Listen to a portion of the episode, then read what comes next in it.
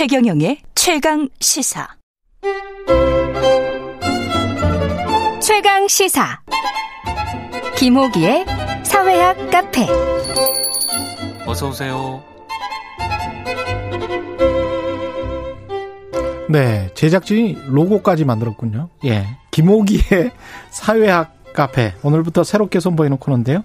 매일 쏟아지는 뉴스의 홍수 속에서 지금 우리 사회가 어디로 가고 있는지, 어디쯤 서 있는지 놓치기가 참 쉬운데요. 이 시간에는 연세대학교 김호기 교수님과 함께 뉴스의 이면에 있는 흐름과 현상, 우리 사회의 담론, 좀 큰 그림, 예, 그런 이야기를 좀 해보겠습니다. 김호기 교수님 나와 계십니다. 안녕하세요. 네, 안녕하세요. 예. 첫 시간에는 정치권 보수 진영에 부는 변화의 바람. 다음 주에는 참고로 진보를 키워드로 이야기를 해볼 거고요. 이번 주는 이제 보수인데 보수의 변화. 그 경향신문에 관련해서 칼럼을 하나 쓰셨다고요. 네, 썼습니다. 예, 네. 첫 문장이 나는 보수를 지지하지 않는다 이거였어요. 네. 근데 이때 말하는 보수는 네. 우리가 교과서에서 배우는 서구 이념의 보수입니까? 아니면 한국의 보수입니까? 둘 다입니다. 예, 네. 예, 저는 뭐 어, 보수로 뭐 진보 그렇군요. 이런 뭐 이념적 스펙트럼에서 보다, 본다면 예. 이렇게 이런 그런 질문을 받으면 예. 열린 민족주의자라고 답하곤 합니다. 아, 열린 민족주의자다. 예, 왜냐하면 이제 그 대학에서 학생을 가르치는 사람으로서 예. 어떤 이념적 구석에선 좀 자유로워져야 자유롭고 된다고 싶다. 예, 그렇게 생각하고 예. 있습니다. 근데 뭐 또 다른 많은 또 스펙트럼이 있으시겠죠. 교수님 안에. 예, 네. 예. 예. 예. 그 보수의 변화를 키워드로 들고 오신 이유부터 말씀을 좀 해 주십시오. 그러니까 지난 예. 2017년 박근혜 대통령 탄핵 이후 우리나라 예. 보수는 이제 큰 위기에 직면해 있다고 저는 생각해 왔습니다. 예. 아, 17년 대선 예, 그리고 18년 지방선거 이- 예, 그리고 지, 예, 지난해 총선 보수는 이제 연패를 했는데요. 예. 예, 보수가 위기의 터널을 빠져나올 수 있을지 그 끝이 보이지 않았습니다. 예, 그런데 지난 4월 어, 이 재보궐 선거에서 보수가 극적으로 회생 그 했습니다. 예. 더하여 최근 예, 국민의힘 당대표 선거에서 어, 이준석 후보 돌풍이 현재 불고 있습니다. 그렇죠. 여러 여론조사 아, 결과에서 볼 수 있듯이 보수는 이제 진보와 대등하거나 어떤 조사에서는 좀 우위에 있는 것으로 나오고 그렇죠. 있습니다. 예. 그러니까 정치가 국면의 연속이라면 음. 촛불 집회와 박근혜 대통령 탄핵 이후 이제 진보의 국면이었습니다. 예. 네, 그런데 이제 우리 사회는 보수와 진보가 팽팽히 맞서는 음. 네, 국면이 형성됐고요. 예. 어, 그리고 이제 이러한 국면이 내년 3월 음. 대통령 선거를 향해 나가고 있다고 생각하고 있습니다. 그 진단은 그런 것 같습니다. 근데 우리나라 보수, 서구 보수 이 개념이랄지 정의가 많이 다를 것 같은데 어떻습니까? 그러니까 보수는 보통 안정시장 성장을 중시하는 이념이고요. 안정시장 성장. 예. 예. 이제 진보는 이제 변화국가 분배를 중시하는 변화 거죠. 국가 분배. 예. 이게 미국의 공화당이나 영국의 에, 보수당 그리고 독일의 기민당이 이제 대표적인 보수 정당인데요. 예. 그런데 이제 우리나라 보수는 좀 이러한 정당들하고 좀 사뭇 다릅니다. 음. 예, 우리나라는 광복 이후 이제 분단 체제가 형성되면서 그랬죠. 예. 특히 한국 전쟁 이후 진보의 정치적 활동이 불어댔습니다. 그렇죠. 예. 예. 그러니까 진보가 정치적 시민권을 가진 것은 1987년 민주화 시대가 열린 이후였고요. 아. 그 이전에는 이제 보수가 우리 정치를 주도했죠. 음. 뭐 이승만 정부나 박정희 정부가 아주 대표적인 사례일 것입니다. 예. 특히 박정희 정부는 20년 가까이 우리나라를 지배하면서 어떤 보수 정치의 전형을 이루었습니다. 음. 예. 저는 이제 박정희주의라는 표현을 쓰기도 했는데요. 음. 그러니까 보수의 이념이죠. 그렇죠. 그러니까 박정희주의란 이제 경제 성장을 위해서 음. 인권 등 민주주의를 유보해도 경우에 따라서는 탄압해 도 된다는 게 저는 그 핵심이었다고 생각을 하고 예. 있습니다. 예. 그것과 서구의 보수는 개념이 많이 다르죠. 예, 서구의 보수는 기본적으로 자유주의와 민주주의의 기초에 있습니다. 예. 그리고 이제 공동체주의를 강조하죠. 예, 그런데 이제 박정희 주의는 특히 이제 유신 체제에서 볼 수 있듯이 예. 이런 자유주의와 민주주의를 거부하고 부정해 왔습니다. 음. 예, 그래서 이제 우리나라 특히 예, 뭐 최근에는 좀 다릅니다만 과거의 경우에는 젊은 세대의 경우가 예. 뭐 진보를 적극적으로 지지해 왔다고 볼 수 있을 것 같습니다. 근데 4.7 재보궐 선거를 통해서 그 전에 한 1년여 전만 놓고 보면 180석 정도를 민주당과 열린민주당이 가져갈 때는 어 굉장히 좀 압도적이다 이런 느낌을 받았는데 4.7 재보궐 선거 이후에 방향이 확 바뀌었단 말이죠. 네. 왜 그렇게 된 것 같습니까? 두 가지가 중요한 것 같습니다. 예. 하나는 이제 보수가 정치적 반사 이익을 얻었 컸던 것으로 보입니다. 음. 그러니까 지난 4년 국정을 이끌어온 진보 정부에 대한 국민들의 실망이 상당히 컸, 컸었습니다. 예. 그러니까 적지 않은 국민들은 이제 정부의 부동산 정책이나 선택적 공정, 우리 흔히 우리 내로남불이라고 얘기하잖아요. 예, 이러한 것들에 대해서 이제 크게 실망을 했고요. 음. 젊은 세대들 같은 경우는 특히 그 실망이 컸던 것으로 보입니다. 예. 이게 첫 번째 이유, 이유이고요. 음. 두 번째 이유는 이그 이딴 선거 패배로 보수가 사실 그 이면에는 꾸준히 변화를 시도해 왔는데요. 뭐 사람들에 따라서 평가가 다르겠지만 어 저는 김정인 국민의힘 비대위원장의 음. 노력이 중요했다고 생각합니다. 예. 이 김정인 위원장의 노선은 기본적으로 개혁적 보수주의인데요. 예. 어, 이 최 기자님도 이 기억하시겠습니다만 광주 망월동에 가서 사과하셨잖아요. 그렇죠. 무릎 꿇고. 예, 예. 예. 그리고 김 위원장의 경제 철학은 기본적으로 독일 기민당의 사회적 시장 경제 에 가까운 것으로 보입니다. 그렇더라고요. 예, 예. 이런 이제 개혁적 보수주의에 대해서 기본소득까지 이야기를 했으니까. 예, 중도층이 서서히 좀 마음을 열지 않았나 싶은 생각이 들고요. 하나 더 예. 덧붙이자면 마지막으로 음. 어, 보궐선거 후보로 나온 오세훈 시장이나 박형준 시장이 예, 극우는 아니죠. 예. 예. 중도 보수에 가까운 인물, 그렇죠, 그렇죠. 인물들이죠. 예. 뭐 이런 것들이 어우러져서 음. 보수가 회생하게 되지 않았나 싶습니다. 그러니까 이른바 과거의 태극기 세력, 극우 세력이 뭐랄까 소멸해가는 과정이고 중도 보수로 수렴해가는 과정에서 중도층을 좀 확장할 수 있었다 이렇게 봐야 되나요? 네, 그렇게 볼 수 있습니다. 예. 그러니까 하나는 반사 이익이고 예. 어, 다른 하나는 이제 어떤 그런 중도 애로의 방향 전환이 예. 이번 재보궐 선거에 나타났다고 볼 수 있습니다. 이준석 돌풍의 핵심은 이거는 세대랑 같이 연관지어서 봐야 될 것 같은데 어떻게 보십니까? 뭐 저도 그렇게 생각합니다. 예. 세대 교체에 대한 어떤 강렬한 열망인데요. 음. 어이 우리나라에서 오, 뭐 어, 그때는 386이고 지금은 586인데요. 예. 586 세대가 정치 전면에 등장한 것은 김대중 정부와 노무현 정부를 통해서였습니다. 예. 벌써 20년이 흘렀죠. 음. 그러니까 이제 젊은 세대들의 경우에는 자신들의 생각을 대변하는 어, 정치인의 등장에 대한 열망이 존재했습니다. 예. 외국에서는 이런 경험들이 이미 있었. 습니다. 예. 영국의 뭐 캐머런 총리나 아. 프랑스의 마크롱 대통령 같은 경우가 대표적 사례라고 할 수 있습니다. 예.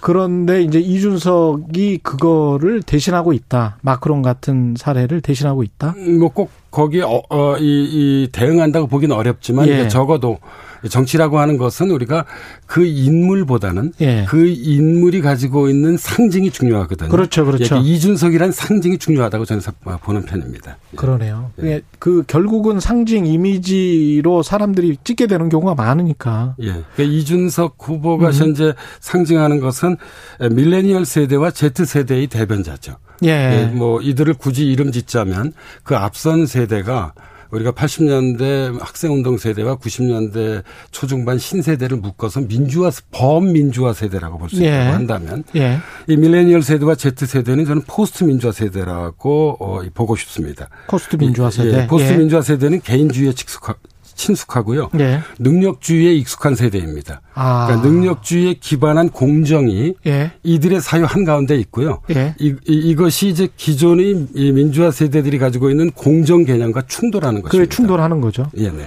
근데 아시겠지만 뭐 마이클 샌달 교수도 이 merito 클러스에 관해서 네. 능력주의에 관해서 좀 비판을 했잖아요. 네, 예. 어떻게 보면 이게 위험할 수도 있는 것 아닙니까? 이게 능력 있는 사람만 어떻게 보면 그 사다리를 타고 올라가는 것이기 때문에 예. 예. 저는 이제 이게 이준석 돌풍의 한계라고 생각합니다. 예. 그러니까 공정이라고 하는 착각 예, 책이죠. 예. 이 책에서 마이클 샌들 교수가 주장하듯, 음. 그러니까 능력주의는 한편에서는 뭐 어떤 그런 개인이 가지고 있는 능력을 존중해 준다는 긍정적 측면도 있지만, 예. 그 다른 한편에서는 사회적 약자에 대한 그 배려가 부족하고요. 음. 어, 그리고 결국 어, 이러한 능력주의는 공동체의 연대. 예. 그러니까 더불어 함께 같이 살아가는 음. 공동체의 어떤 연대를 음. 위협할 그런 문제점을 가지고 있죠. 예. 근데 기존의 그 보수 진영은 이제 세대로 보면 60, 70대 분들의 생각과 이 세대 교체라고 말씀하시는 2030의 생각은 사실은 엄청 차이가 날 것 같은데 예, 그게 화학적 결합이 가능할까요? 한국의 보수에서? 어, 저는 뭐, 가능하지는 않을 것 같습니다. 예. 이제, 근데 우리가 어떤 다른 나라의 경우도 예. 어, 어떤 정치, 정치, 사회, 정치권의 변화를 보면, 음. 어, 이런 급격한 어떤 세대 교체가 진행돼 왔습니다. 예. 예, 우리나라도 이제 저는 그 시점에 예. 도달했다고 생각을 하고 있습니다. 예. 그러니까 대체적으로 60, 70 세대는 우리나라의 경우는 좀 보수적 성향이 두드러지잖아요. 예. 40, 50 세대는 어, 이 진보적 성향이 두드러지고요. 그렇죠. 예. 네, 그리고 이제 2030 세대는 이제 한 걸음 물러서서 보면 음. 보수와 진보가 좀 혼재되어 있습니다. 그런 것 같습니다. 그리고 이제 예. 요 세대 내에는 예. 또 남성과 여성이 좀 다릅니다. 그렇죠. 예, 예. 그래서 예. 요2030 세대의 이 남성들을 지금 이준석 후보가 정치적 상징으로 대변하고 있다고 저는 생각합니다. 그러니까 훨씬 더 4050이나 6070보다는 획일화되어 있지 않고 약간 좀 복잡한 단면이 많이 있네요. 예, 예. 예. 예, 예. 특히 이준석 후보의 경우에는 어, 이 좀 우리가 찬찬히 들여다 봐야 되겠지만은 예. 우리가 젠더 균열이라고 얘기하잖아요. 예. 그러니까 페미니즘과 안티 페미니즘의 균열 위에 음. 사실상 어떻게 보면 예. 안티 페미니즘을 정치적으로 동원하고 있다고 생각합니다. 예. 저는 뭐 제 개인적 생각은 음. 바람직하지 않다고 보는 편입니다. 예. 근데 그러나 현실로서 음. 어, 우리가 어, 기성세대가 먹-. 생각하는 것보다는 어, 2030 세대의 경우에서의 예. 이그 남녀 간의 갈등이 대단히 심각하다는 점은 우리가 그렇죠. 좀 진지하게 예. 고민하고 생각해 봐야 할 거라고 저는 보고 있습니다. 예, 20대 남자들에게 지금 먹히는 게 왜 그런 건지에 관한 고민도 좀 해봐야 되겠네요. 네. 예. 그, 이게 보수의 변화인데, 변화가 이게 쇄신이나 혁신하고는 또 다른 말이지 않습니까? 네, 예. 이게 혁신으로 이어지고 있습니까? 어떻게 보세요? 어, 저는 그, 어, 좀 지켜봐야 될 것 같습니다. 지켜봐야 된다? 예, 그러니까 이번 예. 어, 이 선거에서 이제 이준석 후보가 당 대표가 되고요. 음. 어, 이, 그리고 이준석 후보가, 그러니까 이준석 당 대표가 예. 어떤 자신만의 혹은 자기 이 세대를 대표하는 보수 철학을 제시한다고 한다면 음. 저는 그건 변화라고 볼 수 있을 것 같습니다. 그렇겠죠. 예, 그런데 현재 그러니까 리더 이준석은 존재하는데 음. 어떤 그 이 리더의 철학은 좀 어, 불분명해 보이고요. 가치 철학, 비전, 정책. 예. 예. 예, 그리고 제가 조금 전에 말씀드렸듯이 어, 젠더 균열의 기초에 있고 음. 과도한 능력주의를 강조한다는 점에서 음. 어, 제가 뭐 기성세대라서 그런지는 몰라도 어, 좀 위태로워 보이는 부분도 없지는 않습니다. 예. 기성세대라서 그런지 몰라도 이렇게 말씀하시는 거는 이제 겸손하게 자기 객관화를 하시는 그런 표현입니다. 예. 그, 이준석 돌풍으로 이제 대변되는 이 정치권 상황이 이번 봄에 쭉 이렇게 진행이 됐는데 이게 대선 국면에도 어떤 영향을 미칠까요? 이준석 후보가 대표가 된다면 예. 어, 이 저는 세대 교체에 대한 열망이 대선에서도 반영될 가능성이 있다고 생각합니다. 예. 그러니까 대선 과정에서 가장 중요한 거는 물론 대선 후보죠. 음. 어, 그러나 더하여 당 대표의 역할도 중요합니다. 예. 그러니까 586 세대의 대표 주자인 송영길 대표 체제와 예. 청년 세대의 대표 주자인 이준석 대표 체제로 음. 어, 내년 대선이 치러질 가능성이 있는 거죠. 예. 그러니까 현재 여론조사 결과만을 놓고 본다면 그러니까 이재명 지사하고 송영길 대표가 한 팀이 되고요. 음. 윤석열 총장과 이준석 대표가 한 팀이 될 가능성이 있습니다. 예. 예, 그래서 보통 이제 이- 이제까지는 음. 이제 진보는 젊고 음. 어, 이 보수는 좀 나이가 들었는데 예. 에, 이번 대선의 경우는 젊은 진보 대 아까 젊은, 젊은 보수 보수 대- 대 예. 예, 이그 나이 든 진보의 예, 구도로 구- 구도. 예, 구도로 대선이 치러질 가능성도 완전히 좀 배제하기 어렵습니다. 흥미롭네요. 예. 예. 실제로 이런 것이 영국의 경우에서는 아까 제가 말씀드렸던 이, 음. 이 캐머런 총리나 예. 아, 이런 이 사례들이 있었던 것들이죠. 예. 한국이 정말 저 한국의 보수가 쇄신했다, 변화 정말로 변화했다라고 하려면 어떤 철학과 비전, 박정희주의를 넘어서는 뭔가가 있어야 될 것 같은데요. 예, 저는 어이 뭐 새로운 비전이나 철학이 그냥 하늘에서 떨어지는 것이나 갑자기 솟아나는 것은 아니고요. 예. 어, 다른 나라 보수를 좀 참고서로 활용할 필요가 있을 것 같습니다. 물론 예. 교과서는 아닙니다. 음. 예, 그러니까 두 가지를 말씀드리자면 예. 영국 보수당의 캐머런 총리가 내세웠던 따뜻한 자본주의론. 따뜻한 자본주의. 예. 그러니까 비정한 자본주의에 보수가 좀 온기를 불어 넣어야 할 것으로 보입니다. 예. 에, 그리고 두 번째로 말씀드리고 싶은 것은 독일 기민당 메르켈 총리의 에, 탈이념적 정치연합도 진지하게 고민해 볼 필요가 있습니다. 탈이념적 정치연합. 예. 예. 메르켈 총리는 이제 독일 전체를 위해 음. 과감하게 3인정과 대연정을 모색했습니다. 예. 그러니까 대연정의 다른 이름이 통합이죠. 그렇죠. 예. 원래 이 통합이라고 하는 것은 진보의 가치가 아니라 보수의 가치입니다. 음. 두 개의 대한민국을 그렇죠, 그렇죠. 하나의 대한민국으로 바꾸는 예. 통합의 철학이 음. 저는 박정희주의를 넘어서는 어떤 보수의 새로운 그런 음. 비전과 시대 정신이 돼야 한다고 생각하는 편입니다. 예. 3025님, 혼돈스러운 뉴스들 속에서 나무가 아니라 숲을 보는 느낌입니다. 김호기 교수님 말씀 감사합니다. 이런 말씀 하셨고요. 영사님은 김호기 교수님 평소에 존경하고 있었는데 여기서 뵈니 반갑네요. 이런 말씀 하셨습니다. 오늘 여기까지 하겠습니다. 네. 예. 감사합니다. 다음 주는 진보하겠습니다. 지금까지 연세대학교 사회학과 김호기 교수였습니다. 고맙습니다. 네, 고맙습니다. KBS 일라디오 최경련의 최강 시사 듣고 계신 지금 시각은 8시 45분입니다.